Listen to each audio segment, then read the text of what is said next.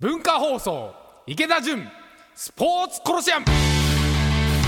こんばんは池田純ですこんばんは文化放送アナウンサー立谷遥ですプロ野球は9試合を戦ったところで首位セ・リーグが巨人パ・リーグがロッテですが池田さんは相変わらずご覧になってない感じですまあまあちょこちょこは見てますよあそうですか、うんまあ、横浜も調子いいですし、まあまあちょこちょこ見てますよそれより僕はね今、あはのブロンコスのツイッター担当が、ええワンパンマンっていうはい、あの集英社の漫画アニメワンパンマンワンパンマン、はい主人公の名前が埼玉っていうんですよ埼玉めっちゃ強くってへー毎日怪獣みたいなの出てくるんですけど、はいワンパンで倒しちゃうんですよ、あそれでワンパンうマン、ん、アンパンマンなのかワンワンパンワンパンチマンをワンパンマンへえもうこれがもう僕の中ではくだらなく てえアニメでやってるんですかアニメでネットフリックスで僕は見てるんですけど、えー、あ見てみよはい、もうくだらないです よもうなんかさっき言ってたあのーうはいサムギョプサルはいのドラマ、コーナー、はいイテモンクラスうん、もう僕それなんだかよくわかんないんですけど多分人は分かれると思うんですよそういうのが好きな人と、はい、もうこうワンパンマンみたいなくだらないのが好きなまあ、自粛中でねいろんなドラマとか映画とかアニメとか見てる方たくさんいますからめっちゃ強いんですよワンパンマンはいもうだからもうそういう気分になってくるんで爽快 ですよ爽快はいじゃあちょっとチェックしてみたいと思います、はいぜひはいでは今日も参りましょう最近のスポーツビジネスシーンで気になることをスポーツ界の改革者池田純さんがズバッと切り込むこのコーナーですスポーツビジネスホットニュースバスケットボール協会三谷会長がオリンピック開催を熱望日本バスケットボール協会の三谷裕子会長は昨日新型コロナウイルス感染拡大の影響で延期となった東京オリンピックについて諸外国から応援の方はお呼びできなくても選手は呼べる観客は日本人だけになるかもしれないが競技はできると開催を熱望しました阪神がプロ野球で初めての投げ銭システムを導入阪神タイガースは26日にあった d n a ベイスターズ戦でネット決済を使った投げ銭システムを導入しました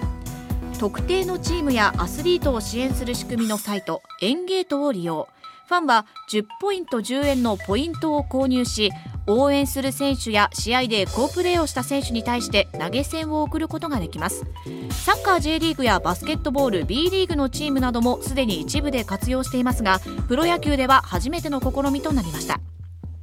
バスケットボール埼玉ブロンコスのツイッターが話題チームカラーも募集バスケットボール男子 B3 リーグの埼玉ブロンコスが積極的なクラブ公式ツイッターによる SNS 展開で話題になっています赤か青かオレンジかでカンカンガクガク皆さんのご要望を聞いてみたいですとした上で皆さんのご希望の色を教えていただきたいですと突然アンケートを実施戸惑い含めて様々な反応が寄せられています NPB と高野連3年生救済の合同トライアウト実施で合意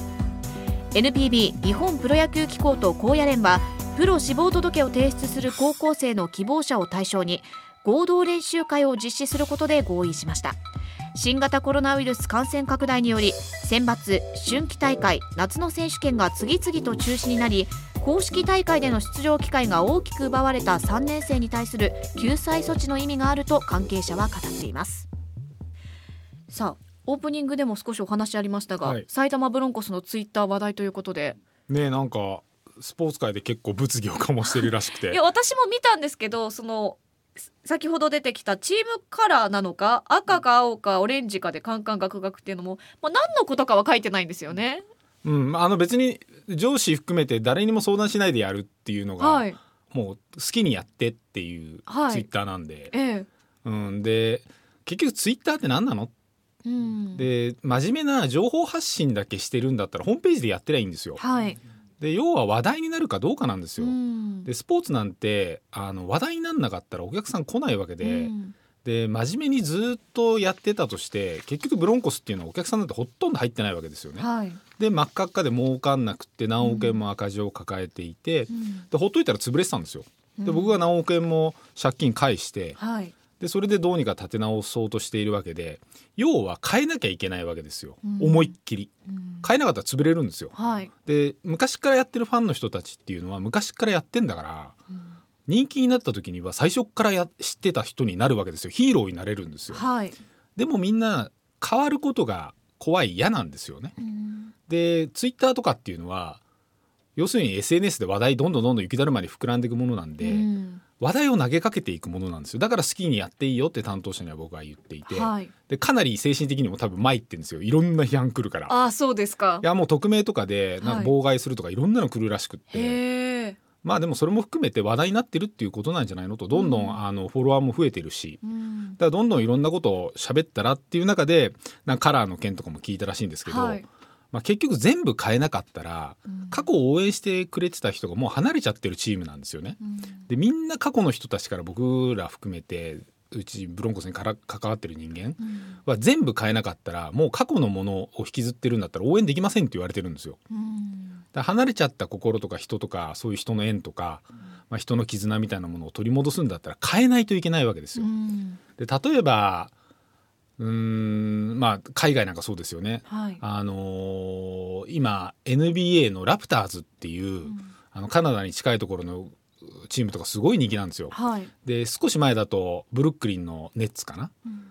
アイデンティティって言われる要するにその地域での愛うんどういうふうに自分たちが愛されてどういうふうに地域に対して貢献してきたかっていう魂は残すんですけど色もロゴもみんな平気で変えるわけですよ変えないとうん新しくなったことを気づいてくれないはい新しくなってないと期待してくれない、うんうん、だ日本っていうのは今し自粛で、まあ、なかなかいろんなこと厳しいじゃないですか、はいスポーツの会社って、まあ、プロ野球はやりだしましたけど、うんまあ変な話先週も話したけどクラウドファンディングうんと選手契約しましたとかそれぐらいしか明るいニュースなくって要はツイッターで楽しませなさいと。うん昔からのファンの人たちはそれは文句も出るかもしれないけど新しいファン捕まえなきゃいけないんだから、うんもう楽しませろというのでいろんな発信をしていて、はいただ僕が困ってるのは結構誤字脱字が多いっていう それそれもつぶやいてますよ ねまた誤字脱字してしまいましたみたいなでもいいんですよそれで、それも含めて要は伝えたいことがいっぱいあるから、うん上司に一個一個チェック出してやるようホームページはダメですよ、はいホームページでまあ公式として出公す式もはのですからねうん、だからそこはしっかりとしたものを文章を出すけども、はい、ツイッターとか SNS っていうのは YouTube も含めて、うんあのコアファンだけじゃなくって世の中とのコミュニケーションなんですよ。はいチームとか、まあ、例えばブロンコスだったらこれからの新生ブロンコスがどういうことを世の中にうん昔っからのファンじゃなくて世の中に伝えたいかっていうことを発信するためのコミュニケーションツールなんですよ。うんで賛否両論起こっていいんですよ。みんなから「いいねいいね」って言われるようないい子ちゃんみたいなことをつぶやくんだったらそれはホームページでやればよくって、うんで僕はだからあのこらえて頑張れと担当にはう。んうん、だからどんなスポーツチームもみんな今事故起こるの怖いからうんみんな真面目なツイートだけしてるんですよ。うんツイッターの役割っていうのは物議を醸して楽しませてうんその先にコミュニケーションをしてうんで何年もかけてファンとか地域とかファンじゃない人含めてコミュニケーションを培った上で最後にみんなで勝ってみんなで幸せになればいいんですよ。確かにこう論争が起こった先で決まったことの方が一生懸命応援するような気もしますもんね。そうだから変えてほしくないんですよみんな。じゃゃあ変えなかったらお客さん増えないんですよと。はい、だったら僕何億円も出したらあなたたち買ってくださいよと何億円払ってくれたら売りますよと、うん勝手なこと言う言っててもねお客さんいなかったでしょとスポンサーってほとんどいなかったでしょと、真っ赤っかだったんですよと何億も結果赤字あったんですよとで埼玉中の人たちから一時は応援されたけどみんなの心とかが離れちゃってたんですよと、思いっきり変わんないともう過去のご縁は取り戻せないし新しいお客さんついてこないんですよと、うんそれぐらいこっちはあのブロンコスのやってる人間たちはツイッターやってる人間も、まあ、情熱かけてやってるわけですよ、だからなかなかそういうのって最初は分かってくれないベイスターズの時もすっごい僕来たんですよはい、めっちゃくちゃ文句言われたしなんか変な話変なものとか投げられたりしたし でもそれを耐え忍んでやっていくと数年後には今から応援し続けてくれている人たちは全部知ってる生き証人になって確かに、みんなを引き連れて大勢の中で一番いいところで一番真ん中でうん、応援できるっていうだからみんなで一緒に変わっていかなきゃいけないんですよね。幸せですねそうなったそうらですね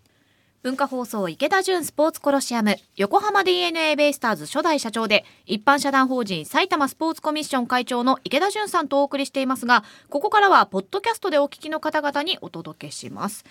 前半は埼玉ブロンコスのツイッターのお話なんかがありましたが後半まだお話ししてないものもいろいろありますが何からいきましょツイッターの話ねうはいツイッターまたいきますうんはいいやいやでも本当ね僕ねツイッターなんて、はい僕言ってしまえば炎上しちゃえばっっって思うんですけど、確かに話題になったもん勝ちというかうんだその炎上させるために炎上するようなことを言い続けるのは僕は問題だと思うんですけど、はいやっぱり炎上するっていうことはにぎわっているわけでうん物議を醸してるわけうで、ん面白いこと言ってるっていうことだと思うんですよそそういうもんだと思うんですよね僕ネットの世界とかうん SNS とか本来あの人をこう楽しませるっていうことは。だからなんかねもっとツイッターとかどのスポーツチームもはいなんだ着地定規にならず、うん結構ね批判とかが来るとすぐ偉い人とかははい「これ問題だ」とか言うんですよ。うんでまたなんかよくわかんない人が匿名なんでネットの世界って。で大体僕らもなんか来る人ってほとんど匿名だったり名前が変わってたりとかいろいろするんですけど、じゃあ住所とか電話番号とか全部出して送ってきてくださいよと。うんでそういう人たちに限ってなんかその親会社のところに連絡したりとか、はい僕とかかなりやられた んで、いするんですよ。でそれに要するにうー一個一個に反応してなんか止めてるようだと、うんエンターテインメントスポーツもエンターテインメント興行の世界なんかできないわけですよ。変な話、うんプロレスなんではいアメリカのプロレスうんあの WWF とかなんてあのロックとか知ってますロックあのワイルドスピードって映画知ってますああはいあれに出てる主人公のはい大きな、がたいの大きなプロレスラーみたいな、はいはい警察官役の人知ってますあなんとなくこの前もそれ女性にピンタされてはですごいこうお互いの知り合いみたいなんでやるんですけど全部そういうのってシナリオがあってであきレースなわけであーはいそれを楽しんでるわけですよ。んでさすがにその競技の世界はそこまで全部シナリオにはいかないですけど、はいある程度その球団とかうんクラブチームを経営してる側っていシナリオがあってうんでそれに基づいて経営していってるんですよ。うんだそのシナリオの描き方が面白いと面白く見えるしつまんない、何もないとただ単に競技だけを見せている、ただ単に選手たちの戦いだけを見せている、うんまあ、スポーツというかクラブというか経営になるんですよ。で例えばこう阪神はい投げ銭、システムはい、うんプロ野球初めてのうん、だこれも同じで、はいまあ、ちょ僕は阪神が投げ銭かってちょっとちょっとなんか疑問に思う部分もあるんですけど、はいい、やなんかベイスターズとかねはいはいそのある種そのマイナー球団系が投げ銭入れるんだったらわかるんですけどああはい巨人とかはい阪神とか、あ阪神が投げ銭かと。ああなるほどで投げ銭っていうのはこうファンサービスというふうに言ってるんですけどはい一番最初に多分これサッカーのあの村井さんってチェアマンいるじゃないですかあの人が投げ銭とか何でも導入して、うんこのコロナで経営困ってる中であの経営の助けになるものは何でも導入しなきゃいけないみたいなので投げ銭導入したんですよ。はいでそしたらいろんな意味であのシステム的にもそうですけどまあいろいろまだまだ物議醸す部分あるんで、まあ、ちょっといろいろ法律的なこともチェックしながらこれの普及を考えなきゃいけないとかなんとか方向転換してるんですけどそういう中でまあ NPB も投げ銭導入して、んで元々って多分ショールームっていうサービスがあって、はいアイドルの動画配信というか、はい、 AKB も入ったのかなええ、であそこがこうネットでいろいろ見せてそこでファンに投げ銭してもらうっていう、ニコ動っていうもともとのサービスからの発展系みたいな感じで IT の業界で言われてたんですよね。で投げ銭ってじゃあ何なのっていうとさっきのストーリーっていうか興行の世界なんですけど、はい単純に投げ銭してくださいって言ったら金儲けだろっていう話なんですよ これ。うん足んないお金をこの前のクラウドファンディングと一緒ですよね。はいお金を足んないから少しでもいいからうん儲けたいんですと。うんで阪神なんて運営するのに200億とかかかるわけですよ年間。で今年多分大変なんでしょうけどあの投げ銭やってもらったところでそんなに足しにならないわけですよ。まあビビたるものというかそうただ単に投げ銭導入するとなんだこれってかっこ悪いなっていうふうに見える。はいでクラウドファンディングはこの前言った通りで夢にお金で、その夢に乗ってもらうっていうのが僕はあるべき姿だと思ってて、投げ銭も同じでストーリーがあって、うんここで盛り上がってるだからこの選手に投げ銭してくださいとか、この今こういうシチュエーションがあるからここでこういうものをやりたいから球団に投げ銭してくださいとか、うんやっぱ全てこうシナリオというか、あのー盛り上げたいタイミングとかを描いた上でそこに投げ銭とかをぶつけていかないと、うんお客さんもい夢に乗るというかそのんお金を投げてあげたいと思う、うんお金を少しでもいいから投資して楽しみを買うわけですよ。だかうんらその辺のことっていうのが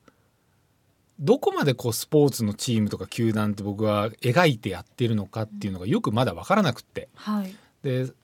冒頭の話もと要はブロンコスのツイッターですら、まあ、いい意味で炎上してるんですよね僕から見ると、うんけどそれを炎上と捉える人もいればさすがだねっていう人もいっぱいいてスポーツ業界の中ではかなり今いろんな人が見ていて、まあ、シナリオを書いてやってるんだよねはいっていう人もいれば、だ例えばさっき達也さんが言ってたように、あの別にチームカラーの募集をしてるんじゃ担当者はないわけですよ。うんよく見てくださいとはいどのカラーがいいですかって言ってるだけなんですよ多分あれ。えでそれはどのカラーっていうのはあの埼玉っていうのは、まあ、青い西武ライオンズがいて、はいで赤い浦和レッズがいて、うんオレンジ色の大宮アルディージャがいて、うんその3つをこう上げてるんですよね彼はね。うんなるほどでブロンコスの緑が入ってないわけですよ。はいで緑に緑がないってうん言ってそこをその世界観を楽しんでいる人もいれば、うんもう本気で怒ってくる人もいるわけですよ。ちょっと怒ってる方もね、 コメント欄の子 で。はい。まあそれも含めて僕はいいとは思ってるんですけど、うんやっぱそういうものを含めてコミュニケーションを取っていかないと、うんまあ、結論を言うと僕はいろいろ変えるんですよ。全て変えないと、要はもう昔の縁を取り戻せないんで、うん全部変えなきゃダメだってみんなから言われたんではい。普通再生する時ってなんか残したいんですよ全部残したいんですよなるべく。うんけど珍しく一切残すなじゃないと俺らは応援しないもう縁は取り戻さないもうスポンサーしないっていう人だらけなんですよなぜか。えだかえらそれだけ経営とか含めて人の縁を裏切ってきた、まあないがしろにしてきたうん証なのかもしれないですけど、ってなったら全部変えなきゃいけないわけですよ。うんそういうことを全部伝えながらいろいろやっていくんですけど、うん今ブロンコスっていうのはお客さんが少ないからはい。今投げ銭やろうが今クラウドファンディングやろうがう、んまず変えることにまずほとんどの人がネガティブだから、うんお客さんがいないからはい。だから集まんないですよお金が。うんだからそういうものを僕は将来的にはあのお客さんが増えていくとおすごいこう何でも批判的な人って減っていくんですよね。うんでいろんな楽しさにお客さんって増えていくだるまになっていくんでそれって楽しいことが好きで増えてるから、うん楽しいことが起こることに慣れてる人が増えるから楽しいことにお金を払うんですよ、はい。そういう人が増えている段階で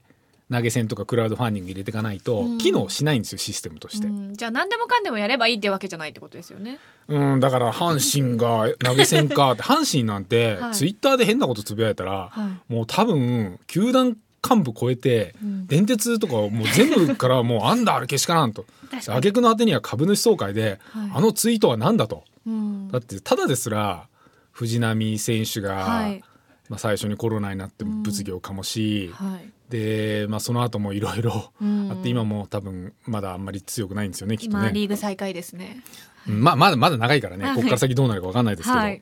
ていう中で投げ銭ってくると、うん心ワクワクしない確かに。じゃないですなんかかあの記事で見たのがそんなことより勝ってくれみたいなこと書いてある のも見ましたね。んそうなんだ入れるタイミングがそうですね。しかも、うんまあ野球ファンの人も正直お金払わなくても見て楽しめてる状態なわけなんで、うんわざわざお金払うっていうことにどれぐらい価値があるかっていうことですよね。いやだからねこの辺がそのロック WWF の話じゃないですけど、はいやっぱり、ね、シナリオの描き方なんですよ。ううんんだある種その球団経営っていうのは興行プロレスだから、うんそういうこう困ってることも含めてシナリオを描いた上でやらないうんと、はいなんかね投げ銭っていうものだけがこう前に見えてきちゃってて、うフんァンサービスっていうよりははい金儲けでしょっていうふうになる。ううん、んだからなんか僕クラウドファンディングも投げ銭もなんかみんな焼き畑農業してるなーってもうこれ使えなくなってくじゃんってイメージ悪くなってっていう気がして、そうすると今度投げ銭とかクラウドファンディングのビジネス自体にファンというかお客さんが減っていくわけですよ。あーそういうものだと思ってしまうというか。んやっぱなんかこういう方面はいいけどスポーツの投げ銭とかクラウドファンディングってあんま良くないよねってなると、うんマーケットがちっちゃくなっちゃうじゃないですか。はい。うん、だなんかもう少しこうクラウドファンディングと投げ銭についての誰かが講釈垂れて、うんうん、もっとこういうふうに使うべきですっていう講義とかやってほしいなってちょっと思いますけそどれはねもう池田さんがぜいひやいやいやいや僕はもうあのその辺はラジオで言っ 誰か聞いていてくれるといいなということて、です、うん、でねまあ三谷さん、はいおお会いしたことないんですけど、はいバスケットボール協会のうん、みんな熱望してますよねやってほしいっていう気持ちはやってほしいですよねそれはうんねはいけどやっぱり熱望僕の立場でも熱望するけどやっぱり熱望だけじゃどうにもならないうん部分があると思うんで、やはいっぱりワクチンできないとどうにもならないじゃないですか、うんで今政府が交渉しててそういうところと交渉していくんだとか、なんかこうどういうことをやっていくのかっていうのを具体的に言っていきながらオリンピックにつなげていかないと、うん熱望はそれは僕もするんで、はいみんなもしてると思うのでまあ批判的な人もいますけどオリンピックに対して、はいけどオリンピックがないと、まあ、全部の国って僕は来れないんじゃないかなと思うんですよ。うんまだアフリカとか全然感染者数で感染者そう数ですねアメリカも増えてきましたしまたでヨーロッパも中中南米とか南米とかは、まあ僕も知り合いから聞くんですけど向こうにいる、やっぱまあ実情が見えてこない、うんうんでもっといるんじゃないかとかもう病院とかももうただでさえ普段からごった返してるのうに、んさらにごった返して大変なことになってるとか、は例えばメキシコとかってみんな病院無料なんですって、うんで普段からもうすっごい人いっぱい来ててへえ普段から何時間待ちって平気なんですって。へでえそこに今コロナが来ているとどうなってんだろうねみたいな話をメキシコの人うんメキシコによく行ってた人はいからも聞いてるんでまだまだ世界中は分かんないうんだからうん全部の国は来れないのかもしれないけどやっぱり縮小した形でもいいから何かオリンピックっていうものを新しい形でやっていかないとうん元気玉がなくなっちゃうんでこの先の日本に。そうですねうん、だからやっぱりこういう偉い立場の人たちには熱望を超えてこういうふうにやるんだってこういうふうにやればいいんだっていう働きかけとか具体的アクションがどんどん見えていくと現実味が出てくるのかなって、まあ、やってほしいですよね。うんはい、今週もスポーツビジネスホットニュースをお伝えしました続いてこちらのコーナーですスポーツ選手が喜ぶアスリート飯食べることそれはスポーツ選手アスリートにとってトレーニングと同じくらい大切ですまた食事は栄養を補給するだけでなく楽しみの一つでもあり緊張をほぐす役割も果たしますスポーツを愛する人たちのとっておきの食事アスリート飯をご紹介していますが今回は池田さんどんなお料理でしょうかサムギョプサル、あ、サムギョプサル。はい、はい。全く予定にしてなかったんですけど、 はい。この番組が始まる前に、ええ僕はワンパンマンの話をしてて、え今ー今日ちょっと何オー見プてニるングでね、はい話しましたけど。でそしたら立谷さんはいたち、このスタッスタフ陣ジオが。にいるスタッフ陣の大方は、はい何でしたっけ韓国の、イテウォンクラス、うん、っていうネドッラトフマリックスで、はい。いはいもう僕全く見たことないんですけどや、面白いんですよ。でそれ見ると何ですかサムギョプサルが食べ たくなるんですかまあ、そうですね。韓国の飲食店の話なので、結は構い韓国の料理がたくさん出てくるんですよ。チャミスル飲みながら。あーチャミスル飲みながらね、はい、サムギョプサル食べたいなってなりますね。 僕はあのーさっきも「またやったの?」って言われましたけど、僕はい週に2回ぐらいバーベキューやってるんですよ昨日ご飯何でしたとか聞くと大体、えっと、バーベキューと、みたいな。 バーベキューもううち恒例なんで,、はい。で僕もサムギョプサル自分でやるんですよええあの豚肉はい。でまあ大きく分けて牛か豚か鶏じゃないですか。お肉は。はい。はい、で鶏は鶏で結構回数やって焼き鳥メインになってきますよね。で牛は牛でやっぱステーキであんまり量食べられないじゃないですか牛ってうん。はい。で豚は結構食べれる、ああ、うん、僕44歳はい。豚は今でもかなりいっぱい食べれるへー牛はもうそんなにいっぱい食べられない三百300ぐらいが限界、 三百でも結構食べてますけどね。うん、なんですけどやっぱね、はいあのー胃腸が疲れるんですよ。ああはい一。説によると、牛とか肉うんで消化するのに1日以上かかるんですってだからへー腸が疲れるらしくて腸が疲れると今度肩こりとかも起こるんですって腰が痛くなったりとかで腰痛になったりする人って結構腸が疲れるって僕は僕の主治医というか接骨院の先生にはい今朝言われてへえ。 「腸が疲れてますね」とへえ関係あるん「ですね。またバーベキューやったんですか?」 いやすいま せんあ2日間そこまでババーベレ キューて。したとはいへえ。まあでそんな中じゃあ豚はいいということですか。豚はいいですよほいで僕も韓国行ったことあるんですけど、はい。あのーちょうど何年目だったか忘れたけどセ・リーグだけの社長ではい。海外に行くっていう僕が、ああ社長旅行たまにはい社長旅話行出てきますね。はい、で何回目かに韓国にも行ったんですよ。はい。でその時にもうサムギョプサル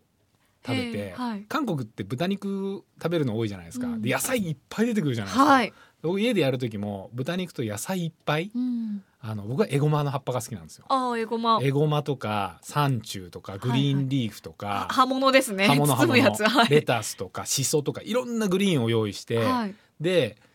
まあ、肉は買わないじゃないですかサムギョプサルなんで、うん豚肉、はいちょっと厚めに切ってもらってでそれを焼くんですけどもうすぐ網がダメですすっごい油出て炎出て、はいでそれをガーって焼いて韓国でもそうじゃないですかすっごい焼いて、うんでコチュジャンつけて、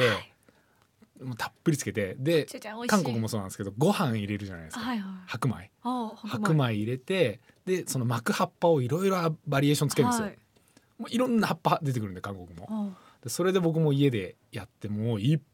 ぱいご飯食べて本格的ですね。だからあの野球やってた時もそうなんですけどはい韓国の人って体が大きいんですよ。ああ、はい。うんで、まあ、日本人とまあ似てるじゃないですか、はいけどやっぱりあの食文化にパワーのみんなすんごいパワーあるんですっごい声も大きいし、はいみんなすっごい食べるし向こうの人。でへえ。やっぱすっごい肉と野菜と酒、うん。うん、食べるんですよだからはい。韓国の野球選手とかもみんな体大きいんですよ。うん。だから最初にメジャー行った選手とかも韓国の選手の方がやっぱ体大きくっへて、ーまあ、せあのメジャー行って成功はしなかったんですけどはい。